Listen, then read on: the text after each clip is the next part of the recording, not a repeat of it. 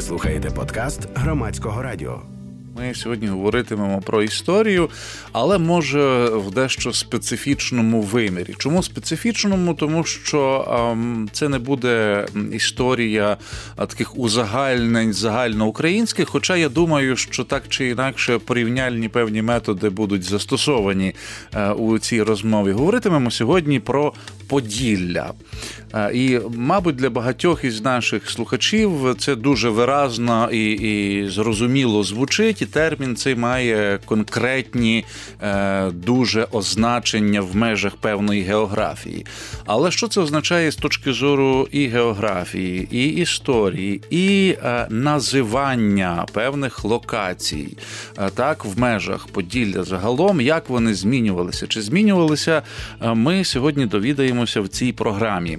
Віталій Михайловський, доктор історичних наук, буде е, гостем нашої студії, і власне тією людиною, що буде гідом і екскурсоводом і тлумачем всяких цікавинок із історії і географії Поділля. Пане Віталію, вітаю вас. Вітаю. Е, пан Віталій, мене випадково його власне на цю тему е, запросили поговорити. Окрім власне таких приватних е, речей, пов'язаних із Поділлям, думаю, може пан Віталій про них, якщо захоче, розкаже сам. Окрім цього, він автор дослідження, яке от щойно побачило світ. Воно називається Історія, мова, географія, топоніми середньовічного Поділля.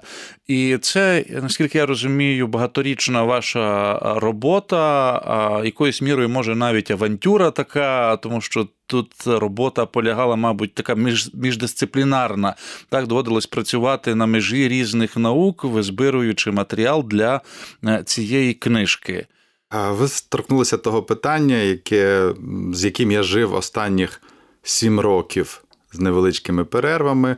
Е, цей проект, який зараз фіналізувався у вигляді книжки Історія, мова, географія топоніми середньовічного Поділля, що побачило світ у видавництві Темпора, і там аж 412 сторінок е, часами нудного, а часами і цікавого тексту. Я розпочав цей проект щільно у квітні 2014 року, складаючи в якомусь алфавітному порядку усі топоніми, які давалося визбирати з середньовічних документів е, від середини 14 століття по початок 16 е, століття, і до, і стосувалися е, Поділля як історичного регіону.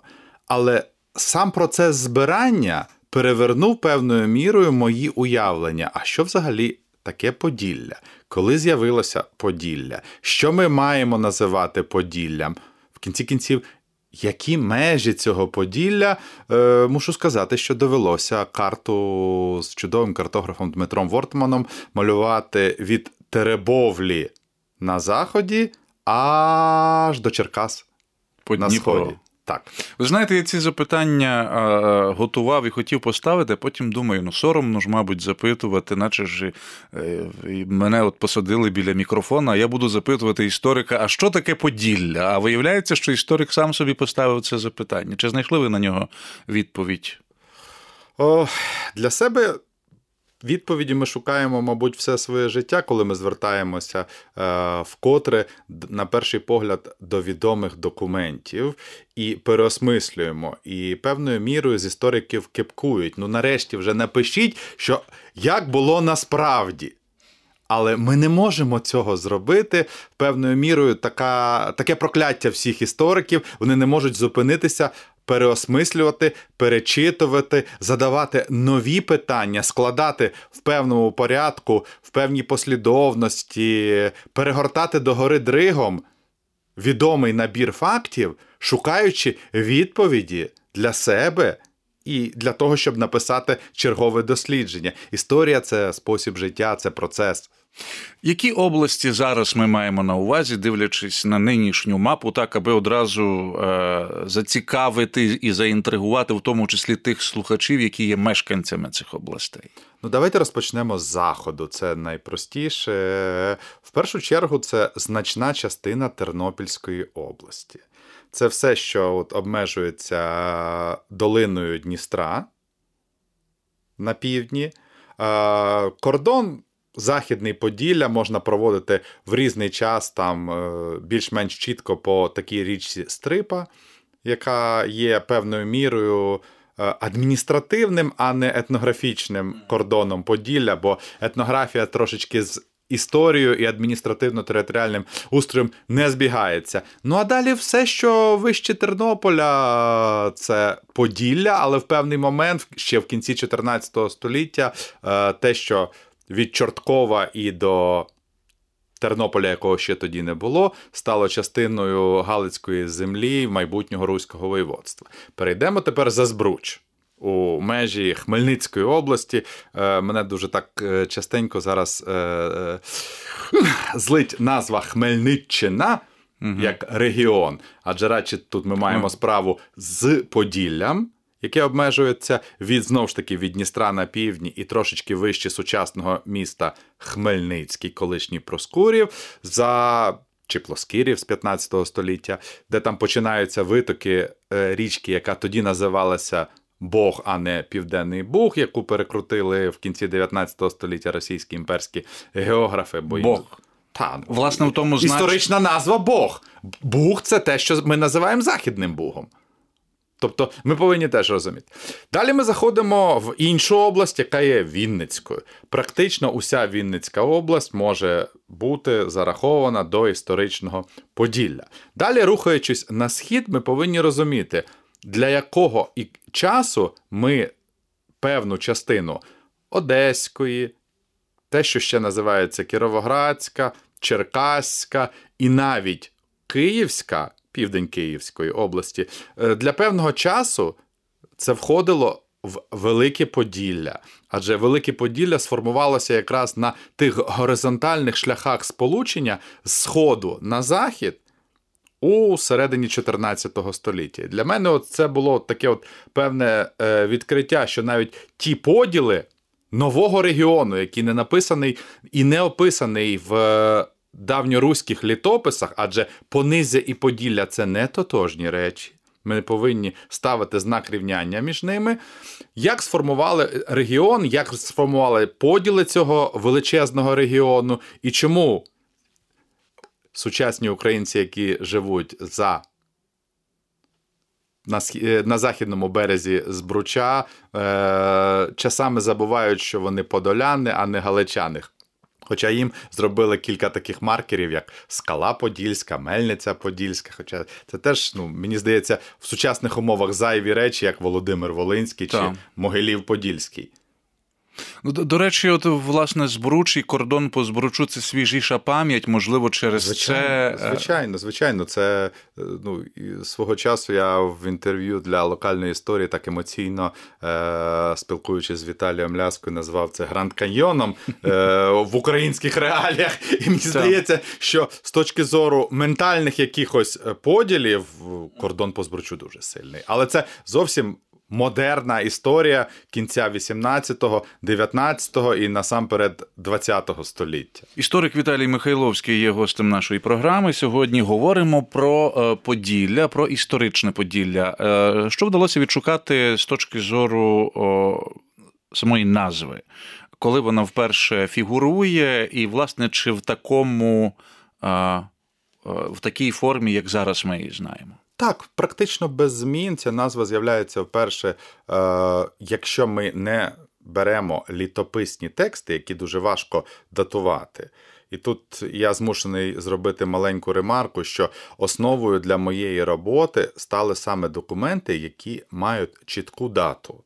Кожен документ. Тобто, це королівські, великокнязівські надання, це якісь е, листи, де зафіксовані е, топоніми, які мають е, чітку дату, чи я можу реконструювати цю дату не так день, але хоча б рік.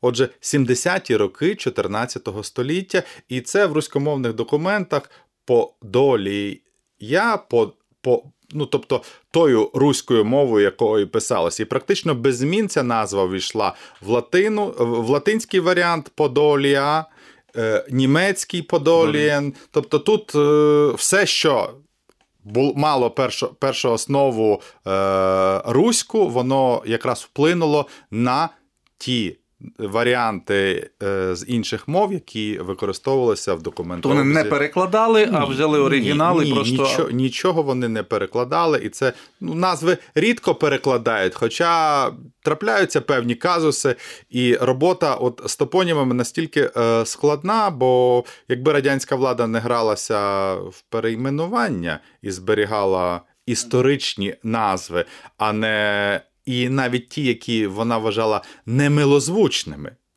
Наприклад. Ну, наприклад, село Погоріле. Я розумію, що може не так е, приємно людям жити в селі Погоріле, але навіщо з нього робити привітне?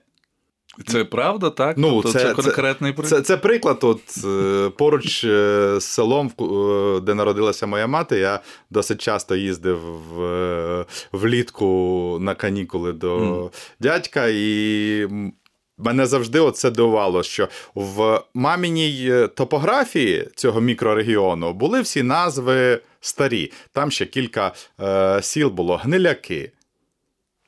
Назва як назва, ну що ж, е, пожарниця. Назва як назва, але чомусь цього всього зробили зовсім якусь нейтральну назву, яка об'єднала кілька сіл, бо це були невеличкі поселення, до речі, дуже цікаві з точки зору етнографії. Е, Розміщення от тих, е, зокрема, адміністративних одиниць, що ви їх досліджували, воно е, має якісь, якусь певну характеристику. Я маю на увазі там прив'язка до більших містечок і оточення там якимось меншими сел. Тобто, чи є якась структура упізнавана або типова для того часу в розміщенні е, міст і сіл? Чи це все вигадки? е, Не зовсім вигадки, бо ще німецькі дослідники в 30-ті роки ХХ століття задалися таким теоретичним питанням, чи є якась логіка в тому, що те чи те місто Виникає чи тут поселення або... виникає саме там, де ми його зараз бачимо. І для них, до речі, був е, парадоксальний е, винахід, що місто Київ було майже ідеальним містом воротами. Яке було на порубіжжі певних кліматичних, культурних е, зон, і от Київ став певною мірою моделлю. Якщо ми подивимося на Поділля, то тут, на жаль, є певна залежність від кількох чинників: від розташування чим західніше. Е, Ми беремо західну частину Поділля, тим ми краще знаємо набір поселень, е, певних регіональних центрів. Ми е, краще можемо собі припустити логіку, чому саме ось так це все формувалося. І це все виходить з банальної, кращої збереженості документів. Чим далі ми мандруємо на схід, наша обізнаність зменшується. Але тут я ставлю три крапки і навожу лише два приклади. Е, свого часу мій колега Олександр Груша, директор е, зараз академічної бібліотеки е, імені Якоба Колоса Білоруської академії наук, опублікував е, з 20 уже років, мабуть, найстарший документ білоруського архіву, пергаментний в оригіналі. Подільського князя Федора Карятовича е, своєму слузі на величезний комплекс маєтків біля Сокільця, що в Вінницькій області. Е, Років сім тому ще один білоруський колега знайшов копію документа, яка виглядає вирогідною, і можна припустити, що, що оригінал е, існував, бо всі фактори вкладаються. Ще на один документ з 1392 року на 20 з гаком назв, якщо вже так от розбирати виключно топонімів е, з цього документу, е, на східному Поділлі це ще східніше. Там певні е, поселення маркуються навіть зараз Одеською областю. І от для мене було от таке от логічне питання: якщо два документи дають нам величезну кількість назв, то якби ми мали хоча б два десятки документів східного Поділля, те, що потім стало Братславщиною з 1566 року Братславським воєводством, ми могли б, мабуть, краще розмістити все, що ми знаємо про Поділля. Але все ж таки тут грає фактор розташування і поруч степ, де жити до початку 17 століття було надто небезпечно. Але це вже зовсім інший період історії, е, який хронологічно не вміщується в моє дослідження. 14-16 дослідження. 14 друга половина. Від появи перших документів, актових, коли mm. ми вже маємо щось надійне, і ми можемо говорити, що там перші згадки про францисканські стації е, на території сучасної України е, приблизно це 1345-1350 рік. Тобто, це ось де є певне припущення, що, можливо, мова йде про Кам'янець, той, який зараз mm. Кам'янець-Подільський. Е, Чим далі ми йдемо, ми отримаємо більшу кількість документів, але я себе обмежив все ж таки початком 16 століття. Бо якби я ще 16 століття взяв, я думаю, ми ще 400 сторінок. А, Ні, ні, 400 це ви опти... Е, зменшуєте. Я думаю, що тут ми б через років 10, мабуть, зустрілися, і це було б як е, в тому анекдоті. І книжки що... на возі. Так, так, я би привіз тут е, вступ до подільської топоніміки, 25 томів, як у відомому жарті про напишемо історію слона. Так. Віталій Михайловський, історик е, в нашій студії сьогодні. Це програма Громадська хвиля, спільний проєкт Українського радіо і громадського радіо. Говоримо про топоніміку середньовічного. Поділля е, суто технічні запитання, і, мабуть, ви вже на них відповідали і ще відповідатимете багато. Вони стосуються зазвичай там давності, кількості, так, площі квадратних метрів, кількість і власне механіка вашої роботи. Ви брали теперішню мапу, дивилися на населені пункти, шукали відповідники чи подібні в 14 е, столітті, чи навпаки, все, що віднайшли там, потім просто знайшли е, теперішні їхні відповідники. А, По-різному. Тобто, ми заходили і, е, і спереду і збоку, і зверху, і знизу, і зі спини. Тобто, щоб е, тут немає універсального якогось підходу, сказати: от беремо лопату. І копаємо виключно визначеному керівництвом напрямку. Ні. Чому? Простенький приклад. Є певні назви, з якими немає жодних проблем. Для прикладу, та ж сама згадувана вже сучасна скала Подільська СМТ Тернопільської області, уже не Борщівського, а за новим адміністративним поділом Чортківського району.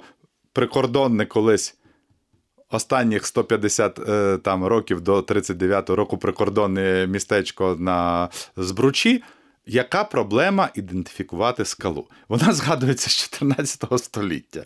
Назву не змінювала. Тобто, ми маємо ідеальний варіант. Бакота, якої не існує, яку затопили перед 1981 роком для. Затоплення до частини долини Дністра, коли збудували нарешті е, греблю Новодністровської ГАЕС. Яка проблема з Бакотою? Бакота завжди Бакота. Жодних інших варіантів не існувало, щоб е- назвати це поселення на інший спосіб. Але ось уже далі ми. Це прості речі. Ми маємо маленьку проблему. Адже на початок 15 століття у нас зникають документи, писані руською мовою. І це проблема. Чому проблема? Наведу на простому прикладі, який я зробив як модельним, навіть пояснюючи складність вибору. Як нам правильно назвати летичів? Сучасне місто в Хмельницькій області, вже Хмельницького району, втратило статус е, районного центру. Перша згадка початок 15 е, століття. Така іде мова, до речі, йде не про місто Летичів, а про Летичівський замок. І ось починаємо ми викручуватися, коли руська назва пишеться латинськими літерами латиномовним, чи польськомовним, чи німецькомовним писарем, і що він починає комбінувати? І як мені е, викрутитися з цієї ситуації? Бо варіанти виходять наступним: лятичув, ну це полонізм буде, лієтичув, лиєтичив. Що мені робити в цьому випадку? Але це теж не складно, бо це поселення є. Але гірше коли для того, щоб посадити на карту поселення, мені мало продивитися усі найдрібніші топографічні карти сучасні. Зараз це дуже просто е, робити. На відміну ніж років 20, коли треба було реально розкладати на великому столі е, величезну колекцію карт військових, яких важко було ще знайти е, в хорошій якості, і ти змушений був повзати по них і дивитися. Зараз це простіше. Але є випадки, коли мені потрібно звертатися до документів 16-17 століття, в яких може бути написано, що а ця на... назва цього села, як, про яке ми зараз говоримо там в 17 столітті, колись називалося так. І відповідно, десь 40%, мені здається, тих топонімів, яких мені вдалося зібрати, я не можу їх ідентифікувати і посадити. В словнику вони є, звісно. В мене є якісь припущення. Дуже допомагає, коли в документі зазначено, що ось е, якесь певне село знаходиться на річці. Ну, Окрім Дністра і Бугу, всі річки не надто великі. Можна методом виключення пройтися. Допомагають видання 19 століття, де всі ці старі назви ще збережено. Зараз це можуть бути укруплені або вже зліквідовані, або е, просто зниклі, просто зниклі е, поселення. А тоді вони функціонували цілком е, спокійно і нормально. Ну, от, е, я колись дуже довго е, думав, е, що таке, е, де, е, що за назва Тисуловці яка з'являється в 1407 році. Зараз це частина села Голосків е, на північній, е, за північною межею сучасного Кам'янця-Подільського. Але щоб дійти до того, треба зібрати величезний набір фактів, щоб скласти цей пазл. І практично розв'язування того пазлу може тривати дуже довго. Тому і робота над цією книжкою тривала сім років. Е, не тому, що я от не хотів, щоб вона швидше вийшла. Звісно, я певний час відволікався на інші, інші проекти, які були терміновіші. Бо так вийшло, що поки ця книжка писалася, я ще три зробив по дорозі, але то то зовсім інша, інша історія. Віталій так. Михайловський з іншою історією, так само сьогодні в нашій студії. З іншою в якому сенсі? Пан Віталій і наші слухачі його, зокрема, знають як дослідника там королівських династій. Це я так бачу, що ви вже дописуєте, що, мабуть, із цього буде окрема велика робота. Так, по суті, ми говоримо про середньовіччя українське, дуже специфічне, можливо, не до кінця вивчене, як і багато чого, але яке нам відкриває відкриває нові погляди чи ракурси, точки зору на е, оцю вже давню відносно для нас історію. Про Поділля, коли ми говоримо от в цей час, про який ви кажете, то Поділля означає, що адміністративна якась одиниця, якась якась автономія, винятково географічна, просто якась частина певних земель. Е, загалом, чи як ця територія функціонувала в межах давньокиївської держави, які з нею були стосунки, і чи була вона частково чи цілком частиною оцієї нашої давньої держави, яку ми, мабуть, собі е, е, на мапі. Ну, можемо уявляти Україна і Україна, але тисячу років тому трошки все було інакше. Так, е, якщо вже спробувати е, з'єднати це з давню, давньою історією там 11-13 століть, то нагадаю, що в Галицько-Волинському літописі функціонує певний час е, термін понизя. І якраз певна частина сучасної території Поділля якраз і потрапляє в понизя, коли е, Данило Романович намагається встановити свій контроль над е, певною кількістю середньодністровських міст Каліус, Кучельмен, Бакота, висилаючи свого печатника Курила для того, щоб там навести певний лад. Інша частинка це долина е, чи басейн е, Бугу е, в межах сучасної Хмельницької і, е, і півночі Вінницької області. Те, що в нас за е, історіографічною традицією називається Болохівськими містами, там, де ось зараз сучасне е, містечко Меджибіж, е, де шукають Божський, не можуть знайти, де. Е, Є ще кілька цікавих е, археологічних пам'яток, які варто. Але якщо ми подивимося на карту городищ, яку е, уклали ще в кінці там 90-х років, і російський дослідник Куза опублікував таку наймасштабнішу працю, то певною мірою десь в межах Ладижина.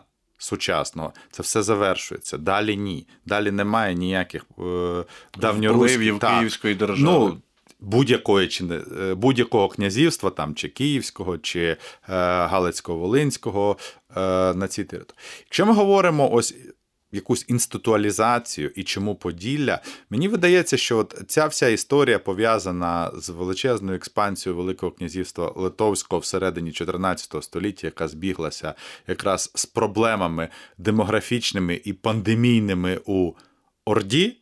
Вони просто скористалися е, шансом. І тут в мене таке певне припущення, що батько тих князів Корятовичів, Михайло чи Корят, як, як хочемо його називаємо, чи на литовський, чи на християнський манер, він був послом в 1349 році, якщо вірити е, хронології літописів, е, в Орду, міг би і прийти і розказати, що робиться. На певній е, території, Території. коли він повернувся. Біда в тому, що після 49-го року про нього немає ніяких свідчень, але дії Ольгерда і його синів показують, що ось експансія зайшла аж на ту територію, де ми практично не маємо жодного удільного руського князівства. Але це не означає, що там не живуть люди. Лю- Це, це зовсім різне. Е, Ми не знаємо. Е, Номенклатури Форми, так поселень мовити. і форми залежності, але можемо ретроспективно припустити, що все ж таки ординська залежність е, на Поділлі домінувала, адже документи е, другої половини 14-15 століття зберігають формулу сплати е, срібної, срібної данини. Але про це, це як кажуть, вони відбиваючи Якщо віримо тій гарній тристорінковій історії повісті про Поділля, яка, до речі, от теж гарний приклад. Перша така ось історія певного регіону, нового регіону. Дуже нового регіону. Адже фактично назва вперше з'являється в 70-ті роки 14 століття, коли формується Подільське князівство під владою братів Коріатовичів. Потім вони приймають зверхність в 77-му році угорського короля, змінюючи перед тим залежність від васальної польського короля, стають, начебто, васалами угорської корони, але з 1394-5 року починаються поділи Поділля, коли одна частинка, найзахідніша Теребовля і Стінка, відходять до руських володінь польського короля. Е, Спитко Змельщина отримує е, набір е, західноподільських замків і до 39, е, 99-го року, коли він загинув в битві на Ворсклі, пан на княжому праві Західного Поділля, все решта Поділля це Вітовта. Грюнвальд змінює цю ситуацію, але ще більше змінює ситуацію смерть. Це все про історію Поділля. Звичайно. Грюн, оці всі середньовічні. Все, це все. Я... Чому Грюнвальд цікавий? Ми б могли б навіть про Грюнвальд не згадувати. Але два факти про Грюнвальд вони просто перевертають уяву. Всі ми, якщо читаємо історію Грюнвальдської битви, знаємо, що якби не Вітовт, навряд чи Ягайло переміг. В- Вітовт це робив ну, не з чистого ж серця, з... навряд чи він дуже любив Ягайла. У них були дивні стосунки. Е... Хоч і родичі, але дивні стосунки.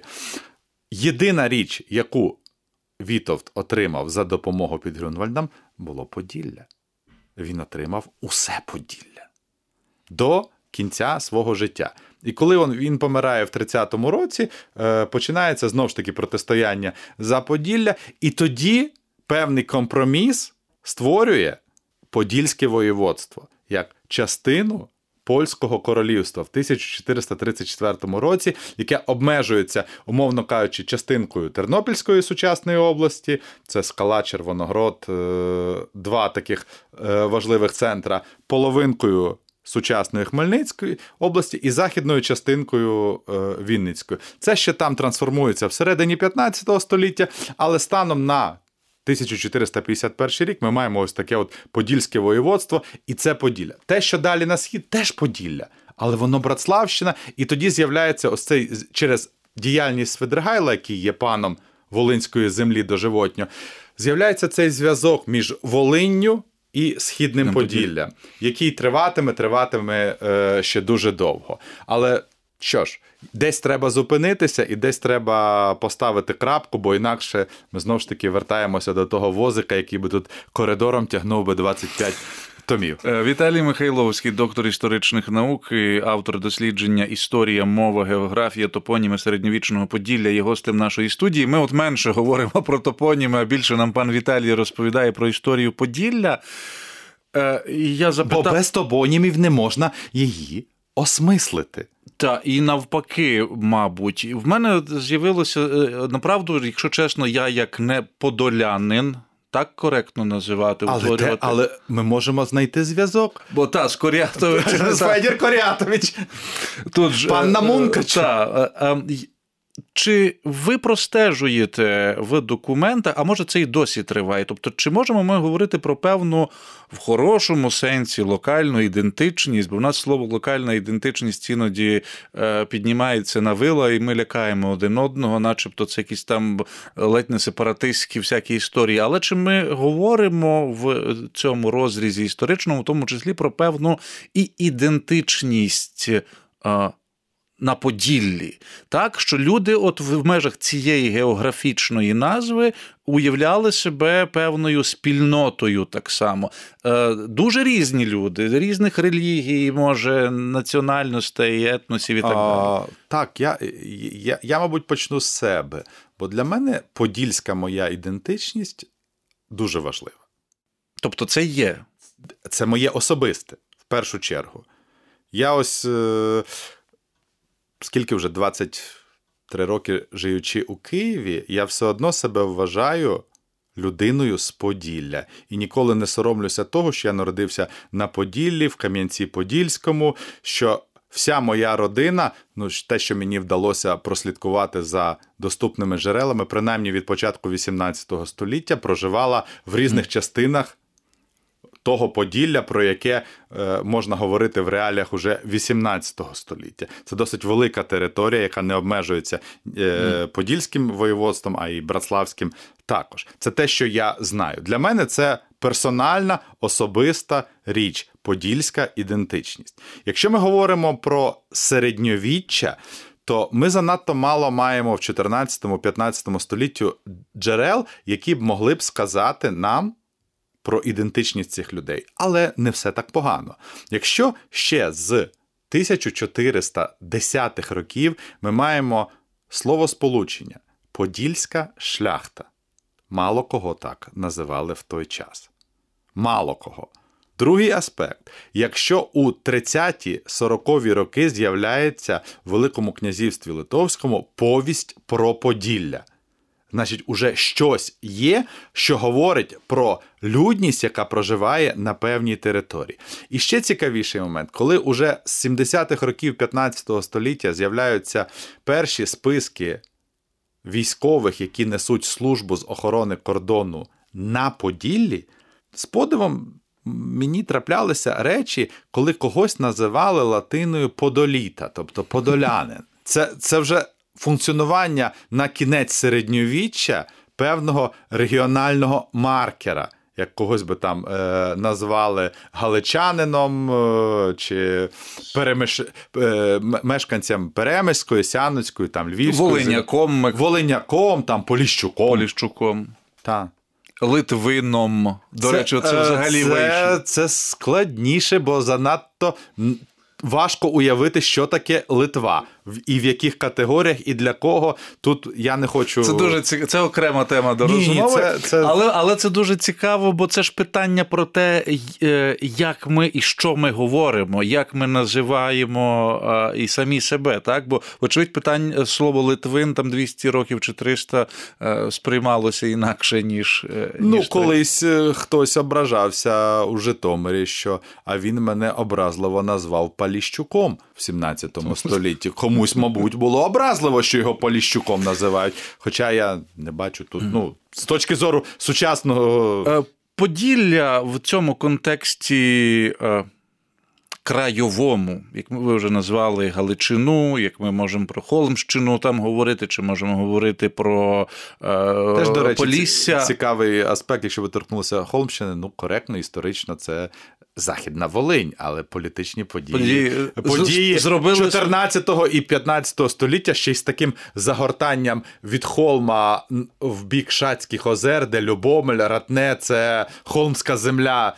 Руського воєводства, і це корона, а не Велике князівство Литовське. Тут Е, Ви своєю роботою, в тому числі, е, актуалізуєте або підносите Поділля, власне, як історичний е, край. Не вживати слово може регіон, воно у нас має теж специфічну конотацію. Як сказати, ви розумієте, я би все ж таки лишався при регіоні, бо коли це перекладаєш англійською, менше проблем. Отже, мені видається, що тут радше йдеться про те, що е, нарешті ми можемо е, побачити формування. Насамперед, нового історичного регіону, бо Поділля це новий історичний регіон, який виникає у другій половині 14 століття, і побачити всі можливі способи впливу на це формування, що з заходу, що з півночі, що з півдня, що зі сходу. Тут географія. Чому в назві є слово географія, відіграє не останню роль, як і мова. Бо історія зрозуміла, ми пишемо історію, але географія, коли є долина Дністра, чіткий кордон, певною мірою відділяють нас від сусіднього, до речі, утвореного практично в той час, як і Поділля Молдавського князівства.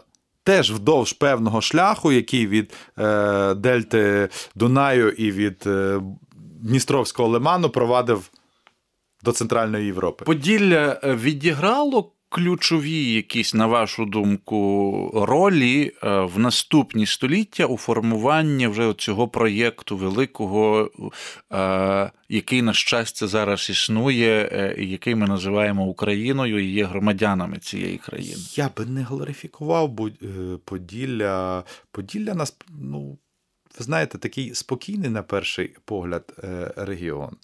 Ну, бо якихось е, зараз емоцій Поділля не викликає. Ну, окрім- Воно не є предметом суперечки Е, жодної. От, ну, ми, ну, е, Не існує, не існує якогось так, можна сказати, комусь подобається чи не подобається галичани. Комусь не подобаються мешканці Закарпаття, Буковини, там Слобожанщини. е, чи далі е, мешканці Донбасу, в- чи комусь не подобаються Поліщуки і надалі в Житомирі, чи комусь не подобаються мешканці півдня України з е, степів Причорномор'я, чи з Криму, чи хтось любить чи не любить там татар, е, гагаузів і так далі. Це все безвідносно. Немає емоцій пов'язаних з Поділлям. Ну хіба що оцей. Триквел скаженого весілля трошечки в поп-культуру вніс, Вніс. Поділь, подільську нотку. З криками Поділля не здається, але я інший жарт наведу. Свого часу такий дуже е, е, талановитий е, дослідник е, Лозінський е, у Львові, коли написав свою найвідомішу, мабуть, працю правим і левим про звичаї. Русі 17 століття е, в першому томі на початку розділу вжив таку цитату, яка була б, мабуть, е, характерна для 17 століття. Що Поділля це такий дивний край, що якщо його зас- заселити, він вжив слово засіяти єзуїтами, все одно стануть злодіями.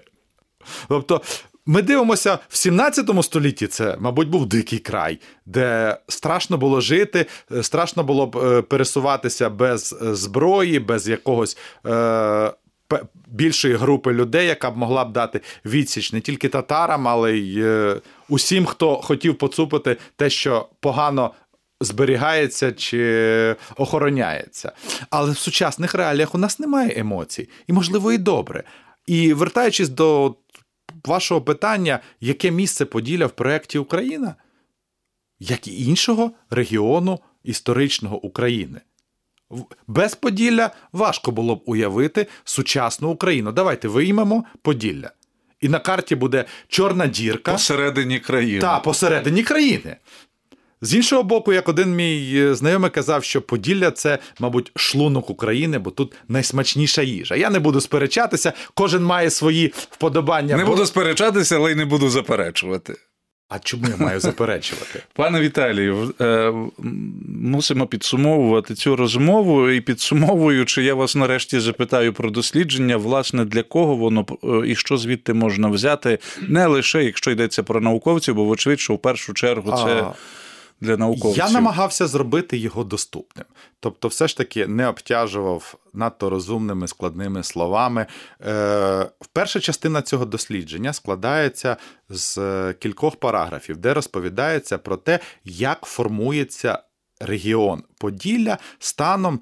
Від середини 14 століття і аж до середини 15 століття, коли формується оцей вже поділ Поділля де ми маємо Подільське воєводство в межах Польського королівства і Східне Поділля, яке ще не оформилося в ніяку адміністративно-територіальну одиницю, де є два головних міста Братслав. Тому і ми називаємо Братславщину, і Вінниця, яка потім стане головним е, містом е, де-факто Східного Поділля. Е, далі я намагаюся показати певні колізії сприйняття цього історичного регіону, пов'язані з якраз із казусом Грюнвальда, де чомусь Поділля виставило аж три хоругви, на відміну від інших. Далі я дуже нудно пояснюю. З чого складається друга частина. І це було найважче в моєму дослідженні, бо треба було усю цю масу майже тисячі топонімів якось пояснити. Вони ж всі різні, бо є назви міст, Є замки, є назви волостей, повітів, якихось певних територій, пагорбів, річків, струмків, е- бродів. І навіть було в мене питання: брід це топонім чи гідронім? Ну, ну, вода. А, Ну, але ж і земля. Але, але... Та, але це знову ж таки це не важливо. І я пояснював і намагався якось підвести е, читача чи користувача цієї книжки до другої частини, яка е, займає більшу частину цієї книжки. Власне, це словник топонімів, де в алфавітному порядку зібрані усі назви, усі варіанти певної назви з роками. Якщо вказана гідролокалізація на такій-то річці, річка. І найважче було, звісно, те, про що ми говорили на початку, з локалізацією топонімів. І тут в лапках мені допомогла наша Верховна Рада, коли минулого року адміністративна новий адміністративний, і це ще на три місяці мене затримало, бо треба було зробити за новим ще. Бо через крапку з комою я після того. До середини 20-го року е, адміністративного поділу я змушений був е, давати сучасний адміністративний поділ. Хоча люди ще довго будуть користуватися тими старими районами, які зараз поволі вже починають зникати з шляхів е, автосполучення, коли вже видно, що встановлюють нові таблички. Далі ще є два показчики, які показують стара назва. Нова назва, нова назва, стара назва ідентифікованих топонімів, список літератури, ілюстрацій, ну і трошечки показчика, Хоча робити географічний показчик е, в словнику топонімів це трошечки ще те. Задоволення, але я пояснив, що я для, для чого це для, для чого це було зроблено. Це виключно для першої частини книжки, де про це і йде мова. Пане Віталію, ось і все. Думаю, що не лише сподіваюся, що не лише подолянам була цікава розмова про це дослідження і інші дослідження Віталія Михайловського, доктора історичних наук, які можна знайти в тому числі в фахових журналах історичних і вже в вигляді книжок, які він написав протягом минулих років і ще обов'язково напише в наступні роки. І думаю, що всі вони так само будуть презентовані, в тому числі Дай Бог в цій студії. Дякую вам. Дякую вам. Історик Віталій Михайловський був гостем нашої програми. Ви слухали подкаст громадського радіо.